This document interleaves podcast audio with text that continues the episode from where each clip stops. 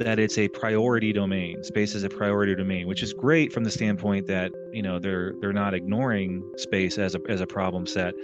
But if you look at the Trump national security strategy, it uses a phrase something like uh, a vital national interest. So a priority versus a vital national interest show a big, big chasm in differences of views of how what space is and how important it is.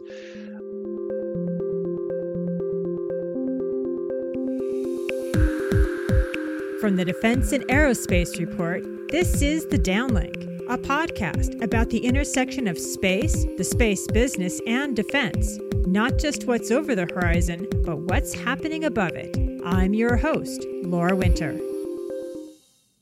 Hey there, podcasters. This week, we're talking about the Biden administration's national security strategy and what it means for U.S. space security policy. In space terms, you can kind of think of the national security strategy like NASA's Space Launch System, or SLS.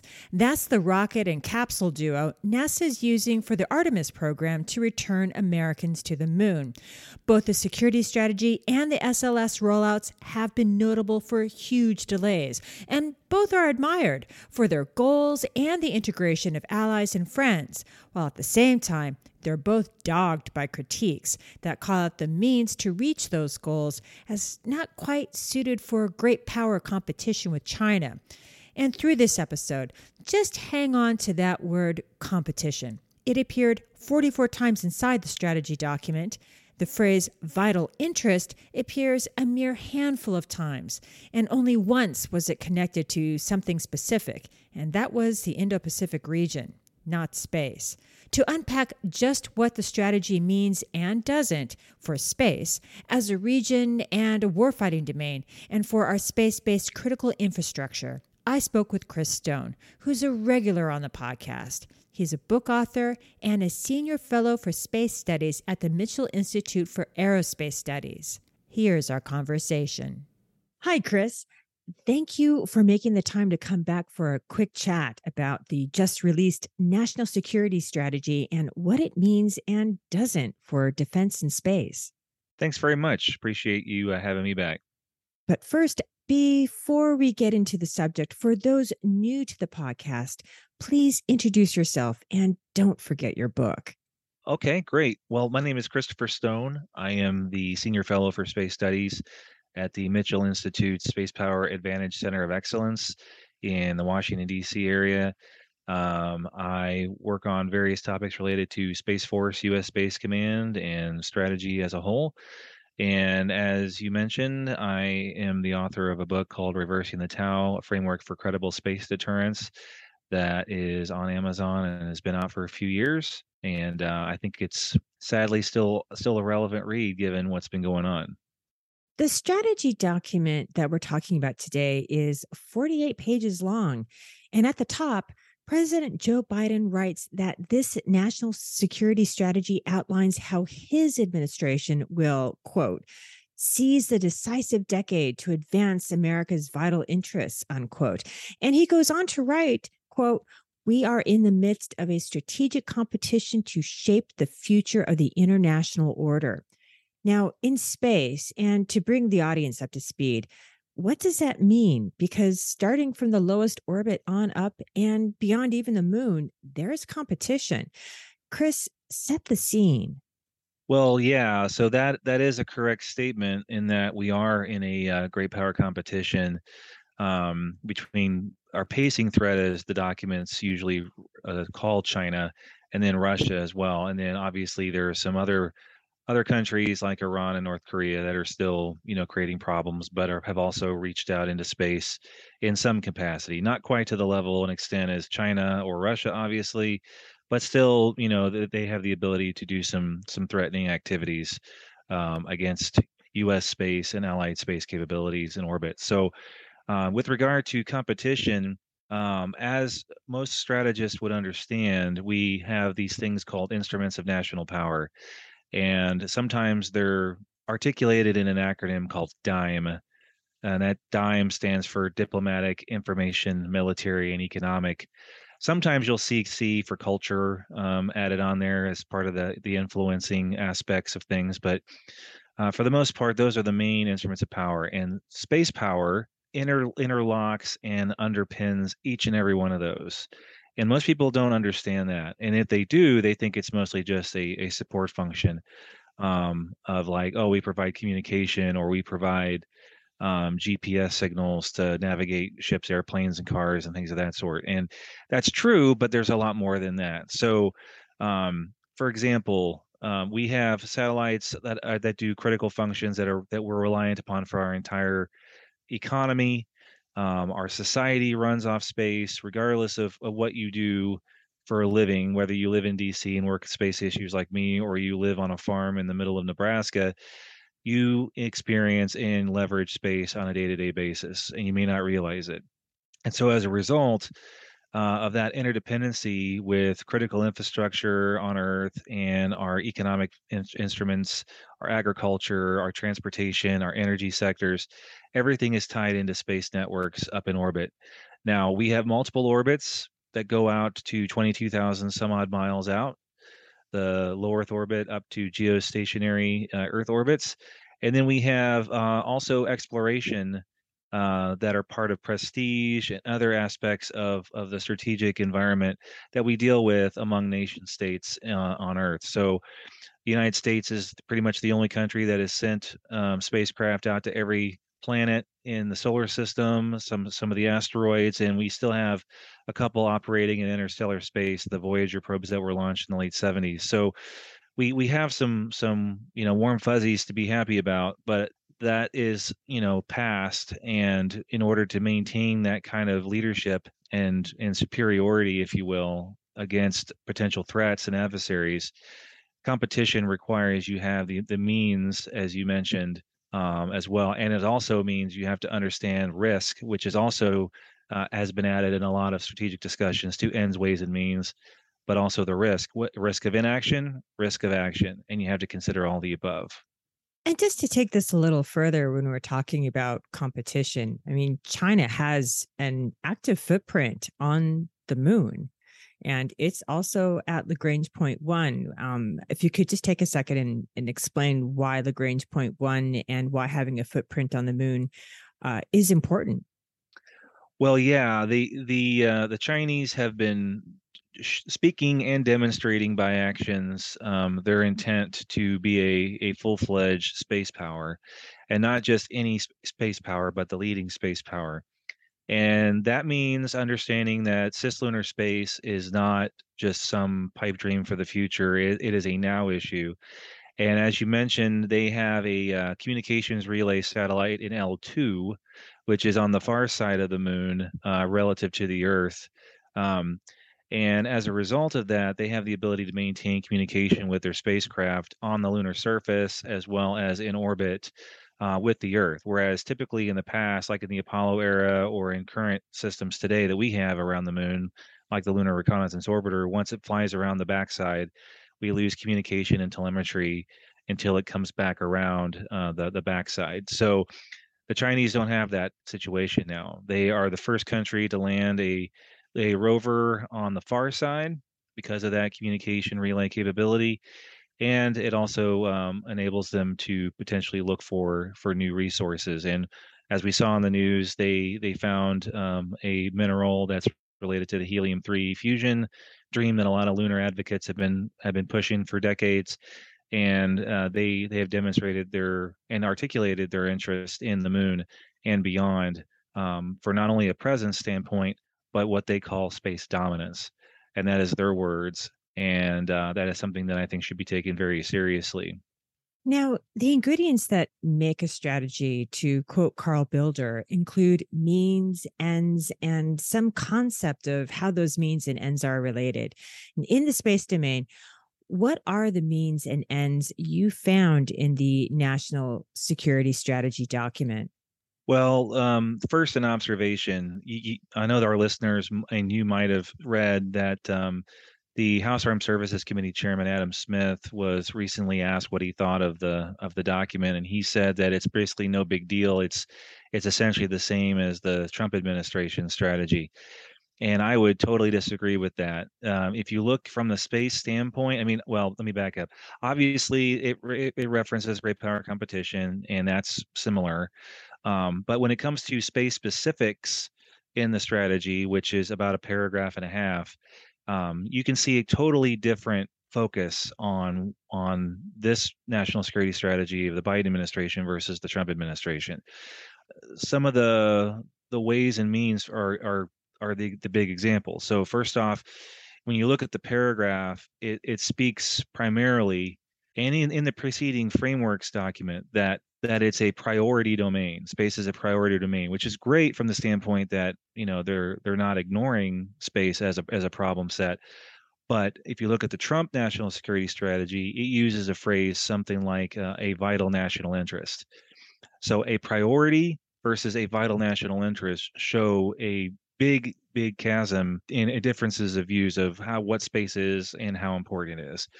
Um, they speak about uh, norms. They speak about um, the sustainability, security, safety of the domain. So it's very much a focus on space as an environment, not so much as the threats facing the U.S. critical infrastructure in orbit and beyond, and what our adversaries are doing there. It also speaks to um, the importance of a space traffic coordination system, which has been a, a topic since the late Obama administration when the small satellite constellations, the mega constellations that we're starting to see become a reality now were on the drawing boards. And people were talking about how do we do what's called conjunction avoidance, or how do we prevent satellites from crashing into each other, like we saw in, I believe it was 09 when Iridium and Cosmos crashed together and created a bunch of debris. And so they're very much focused on the debris issue. They're very much focused on the security of the domain in the sense of the environmental security of the domain, not so much on the threats facing our critical infrastructure and our strategic priorities in that domain. Let me just it, jump in though for sure. a quick second. I mean, the one thing though about norms and rules of space behavior, I mean, in in a sense that if the various spacefaring nations were to sign up to norms of behavior, I mean, wouldn't that also make it less easy for you know miscalculation, for misconception of what a satellite is doing and what it's not doing? Well, I'll I'll first say that you know I'm not opposed to norms, and I'm not opposed to people pursuing norms. What I'm what I'm showing in in my statement um, before was that um, when it comes to protecting and defending, as as they as the phrase that that is sort of you know used nowadays, um, or to deter, um, norms are not a deterrent. And you can have all of your friends and allies agree that shooting something in orbit and creating debris is not a good thing, but that doesn't necessarily stop the adversary from developing the means to do so or have the will to use such weapons and threats. And both China and Russia have articulated their willingness to use kinetic interceptors, ground based or space based, to destroy vital national um, critical infrastructure like the GPS constellation, which just about everything relies on either the navigation or timing signals of, or satellite communication, which is important for our military command and control. Um, so it's I wouldn't say it would prevent miscalculation um, and I'm not as worried about miscalculation as I am about actions and intent. And norms may help you understand that, hey, my friends and allies agree with me, which they usually do anyway. And most of those countries that have signed on to norms such as the ASAT kinetic test ban concept don't even have counter space capabilities to begin with to threaten anybody. So it's more of a principle than it is a capability or a capacity to actively defend oneself. So they're important, they're great, but you don't want to rely on them for your security. You know, the second mention of space was on page 22 under integrated defense. And what I found so odd was that space systems are the spinal cord for anything integrated, whether they be domains like sea or cyber, regions, to allies and partners. And yet, you know, there was just one word, just just one in that section. And it's pretty obvious that space is a critical mean, a, a mean of means to achieve an end. Yet, and am I wrong in feeling like space is getting short shrift here? Yeah, um, I, I could see where you might come away with that. The the thing about integrated deterrence is to me it's a lot like the concept of multi-domain and cross-domain operations. They it's a term used in in policy circles to make something look like a new concept that is in reality just an acknowledgement that we don't have enough of everything that we need and so we're going to try to repackage it in a different way with a new with a new term that makes it sound like we're on top of things and in reality when it comes to space from a deterrence standpoint the way that the current administration's NSS, the National Security Strategy, looks at protecting and defending is through resilient architectures, which means it's able to take a hit and still provide at least some, uh, if not most, of its terrestrial support and enabling capabilities. Nowhere in the document does it discuss counter space or anti satellite weapon systems or ways that are necessary or means that are necessary to actively defend or deter attack.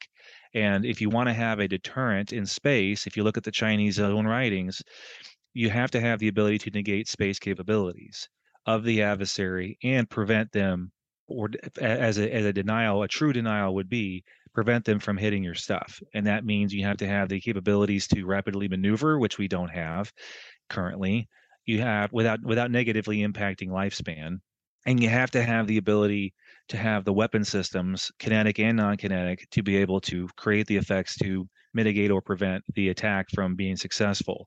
And if you look at the paragraph on space their idea of protection and defense and deterrence is all predicated on resiliency norms and um, space governance uh, agreements. And the chinese are maybe you know engage in those discussions at the UN level, but their actions and their their force design as is being seen and demonstrated even recently with their recent missile defense test, which is essentially um, has an ASAT capability as well, that they're not really interested in that. And in fact, one of the main resiliency architectures that they're looking at, if you look at our documentation, is something called proliferated LEO or proliferated low Earth orbit. So for missile warning and tracking, for satellite communication transport layer, as it's called, the Space Force is looking at trying to create resiliency by having a lot of numbers. So the, more satellites you have, rather than having, a, as General Hyten used to call, fat, juicy targets that are small constellations of five or six, you're going to create hundreds, um, at least dozens to hundreds in low Earth orbit, various altitudes and that makes it harder for them to shoot and create the effect. In reality, the Chinese have been publishing papers, even in public, that state that they already are working on a way to deny that being an effective means of resiliency by building a big, uh, a deep magazine of anti satellite missiles and doing a multi layered attack architecture using reversible and irreversible capabilities to what they call system destruction. So taking out the whole system as a whole with a combination of reversible jammers, cyber attacks, and missile shots, maybe even some lasers and high-powered microwaves. They want to have the ability to vertically escalate to have space dominance, and they're moving out on that. And we're still um, approaching the problem as if it was 20 years ago and these things haven't been deployed. And so I think that is something that needs to be thought of when you're looking at deterrence and not just rely upon air, land, and sea capabilities to negate issues where we where there is no precedent for us doing that because space has been attacked almost on a daily basis from a reversible side, as General Thompson has mentioned, as well as we've seen demonstrations of of satellite uh, hit to kill uh, over the last several years, and you know we we haven't really changed much in that respect. So we need to have a true deterrent and to do that requires us to build weapon systems and we're not really going that path in a in a rapid enough fashion at least. How does the national security strategy affect the national defense strategy? And very specifically obviously i'm talking about space. Well usually um, in a normal world the national security strategy would come out first and that would inform the national defense strategy, which then would inform the national military strategy. Each of those are written by different levels of the defense architecture. So, the national military strategy is written by the chairman of the Joint Chiefs Staff. The national defense strategy usually comes out of the Office of Secretary of Defense, and the national security strategy typically comes out of the White House via the National Security Council staff. So, when when you see all these going on typically they're all going on simultaneously. So over the last year and a half of the biden administration they've been conducting posture reviews of the various military mission sets missile defense nuclear posture space um, and uh, you know others. And those reviews end up informing the national defense strategy and the national military strategy. The strat the security strategy um, in many ways is sort of a, a policy document um, in the sense that it provides the overarching guidance. So the national security strategy is essentially a, a more fuller view of the Biden administration's interim guidance they they sent out in their first year, and the uh, space priorities framework that came out late last year also. And so as we approach the end of the second year in office, this is the first that will probably lead to the development of the other two.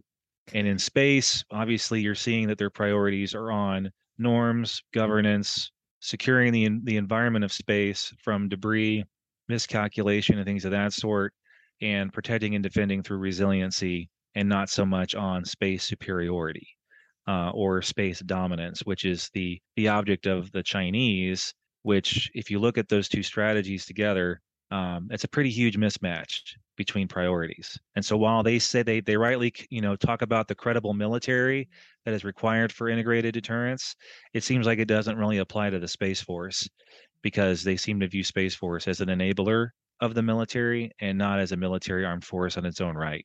And I and I find that interesting. So let me ask you this because it doesn't say dominance in the document. Mm-hmm. Is there room, however, to pursue that anyway? Because it doesn't outright say not to.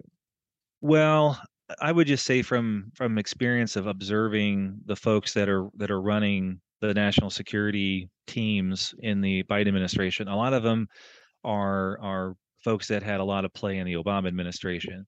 And if you look at the Obama administration's uh, viewpoints in their national security space strategy, and other national security strategies of that time, and you compare it with the Biden administration's national security strategy and space documents, you see a lot of similarities. In fact, it's pretty much the same with the exception of that they they are acknowledging some of the things the Trump administration acknowledged and the late Obama administration acknowledged, which is, you know, the Chinese have created a, a warfighting domain. Now, the current administration is kind of walking back the term warfighting and going back to the old contested domain phraseology, which to them is a little softer. Um, they are spending a lot more time in words, at least uh, in documents, speaking to international norms and governance and regulations and policies and things of that sort, which the Trump administration was engaged in, the Obama administration was engaged in but they seem to kind of have retrograded back to the idea that that norms and resilience, as they say in the document, they aim to protect the interests in space, avoid destabilizing arms races, and responsible steward the environment. So one other thing I will mention that I didn't mention earlier that's different than the Trump administration to kind of counter Adam Smith's comment is the push for arms control. And so whereas the Trump administration was trying to get caught up and address the threat posed by China and Russia's actively deployed space forces, counter space space forces, um, by providing capabilities and capacity to do so beyond just reversible jammers and try to meet them where they are. This national security strategy and a lot of the, the, the test bands and things that you've seen come out of the National Space Council are, are looking at more of a, a, a arms control or a disarmament approach um, to trying to shape the the the space um, space strategy world. And um, I think a lot of that ship has sailed uh, when it comes to the the prevention of arms because they're already there and uh, they're they're testing in orbit now, as we've seen in in Defense uh, Policy Board met last month to discuss space to ground weapons that the Chinese have actively demonstrated with hypersonic glide vehicles on top that could carry conventional or nuclear weapons into orbit and then to a target on Earth. Uh, the fractional orbital bombardment system, as we talked about, I think, on another podcast. And mm-hmm. the Russians have experienced doing the same thing. So not only are they doing in space and from Earth to space, they now have the ability to do space to ground. Um, and when they deploy that actively, you know, they they haven't said, they haven't shared, but the point is, is they've they've demonstrated a, a will, a capability, and intent, which are the three main features of an active deterrent. Um, and currently, norms, resilience, and arms control are the three counter proposals that the current strategy seems to be pointing on how to address that. And when you have a more aggressive adversary like the Chinese are um, on Earth, and you can see that they they have similar paths in space, um, and they want to undermine the U.S. international order.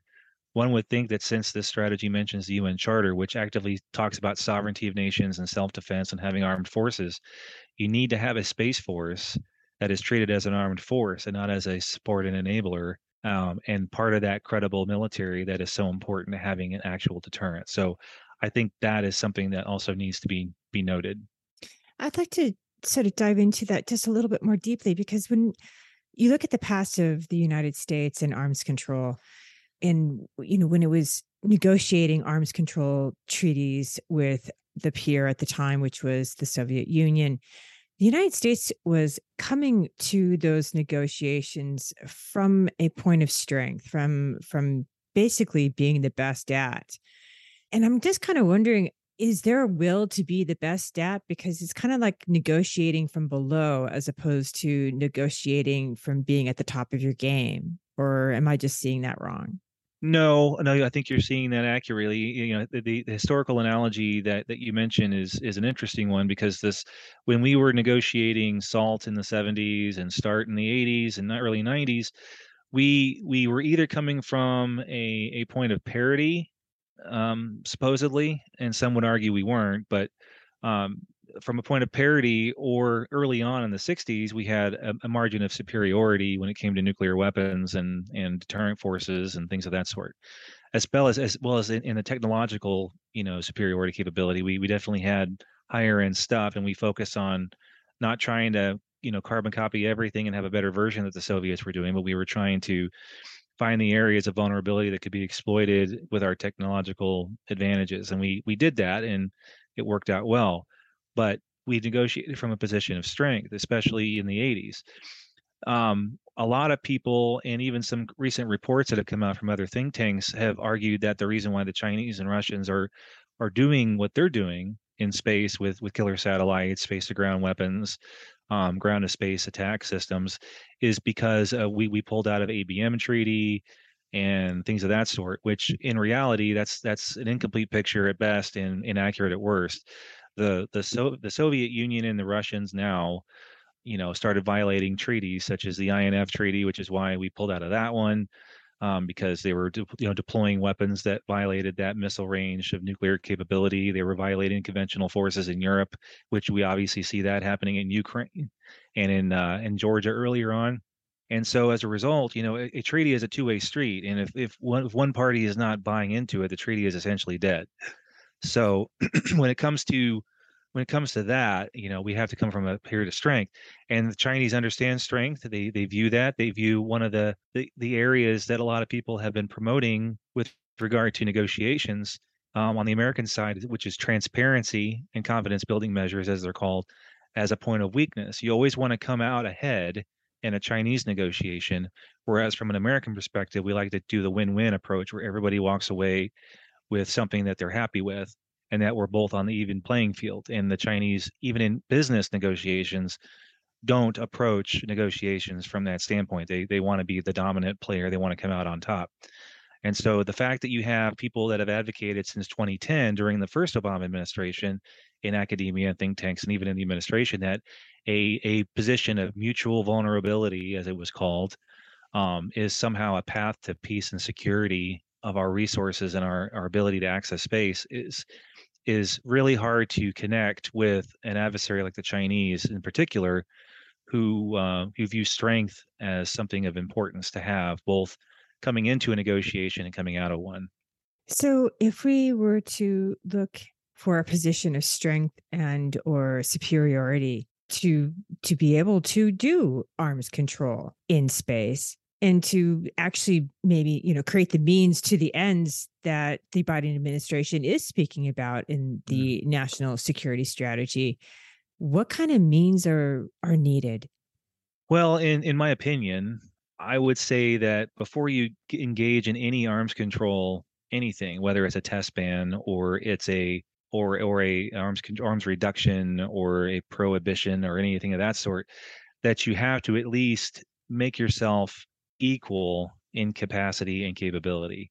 So that means that areas that we have tried to be the good example of for decades, which is we may have tested um, kinetic interceptors once or twice over time or modified um, missile systems like the Burnt Frost in 08, taking out a, errant satellite with a, an Aegis destroyer missile, you know, that demonstrates a technological ability to do something but that doesn't provide a deterrent. It just means, look, we can do something. Um, and there's a lot of technological things that we've demonstrated that we've never fielded. And so, because of that, you know, you you go to war or you go to a crisis with the military that you have in the field. And just saying we have a technological capacity that is not ready to be used is pretty much a, a non a non thing. So um, I would say we have to at least be at, at, a parity to have what's called a a first strike stability, as some have called it. Right now, we're in an instability, whereas the Chinese have the ability to hit us with with kinetics. Again, we have the technology to do so, but we don't have a a, a capability really to do that. Our last deployed ASAT capability was a um, modified Thor missile system in at Johnston Island in the South Pacific that was meant to be a counter to the FOBS that the Soviets had. Uh, but that was negated in 1975 or ended rather because they wanted to get away from a nuclear tipped ASAT to a conventional ASAT. And because we just decided policy wise to restrain ourselves from going in that direction in a fielded capacity. Um, and in the 90s, we, we even ceased all testing and just we didn't need it. So why bother? That led to a, a vulnerability to exploit on the part of our adversaries, and they've seen that and so now they're building that. The other thing i will mention is is people will bring up the treaties that have been placed by the russians and chinese over the years such as the ppwt the prevention and placement of weapons in space and the PAROS or the prevention of an arms race in outer space that have been constantly re redone and reapplied at the un over the years. The thing that people will say is you know none of those treaties really have good verification uh, capability. So, in other words, um, what is a space weapon? Number one, and people like to use that as a means of of kind of blowing it off. The other thing is is that it doesn't speak to ground to space weapons. And so as a result, you're seeing the Chinese develop those more rapidly in testing their in space and their space to ground. And so because of that, you know, I it's very difficult for me to see any negotiation or any arms control be successful uh, in a balanced way, in a fair way, as we are now. I, I, I just think that it's not the right time to do arms control agreements. Um, I think that we're already in a weak, vulnerable state. They see that they've they've written it as that way in space, and I think we need to get our our our security of our stuff in space as the primary problem set and work the second, third order impact of a kinetic exchange in space, the debris and the environmental stuff, that's fine. But that's not the main problem. The main problem is the US has a proverbial gun to its head in space. And the the Chinese are looking to push that out and their presence further out into space from a commercial, economic, and civil exploration standpoint as well and we've got to we got to work all these angles and we can't just assume that a norm or an arms control treaty will will fix the problem by itself. Chris, thank you so much for your time. Thank you. Appreciate it. That's it for this week. If you like what you're hearing, follow the downlink on Twitter and subscribe to the podcast on your favorite podcast platform. For the latest defense news and analysis, listen to the Daily Defense and Aerospace Report podcast hosted by Vago Muradian and listen to Cavas Ships to hear the latest on what's happening in the maritime domain. I'm Laura Winter, and thank you for listening.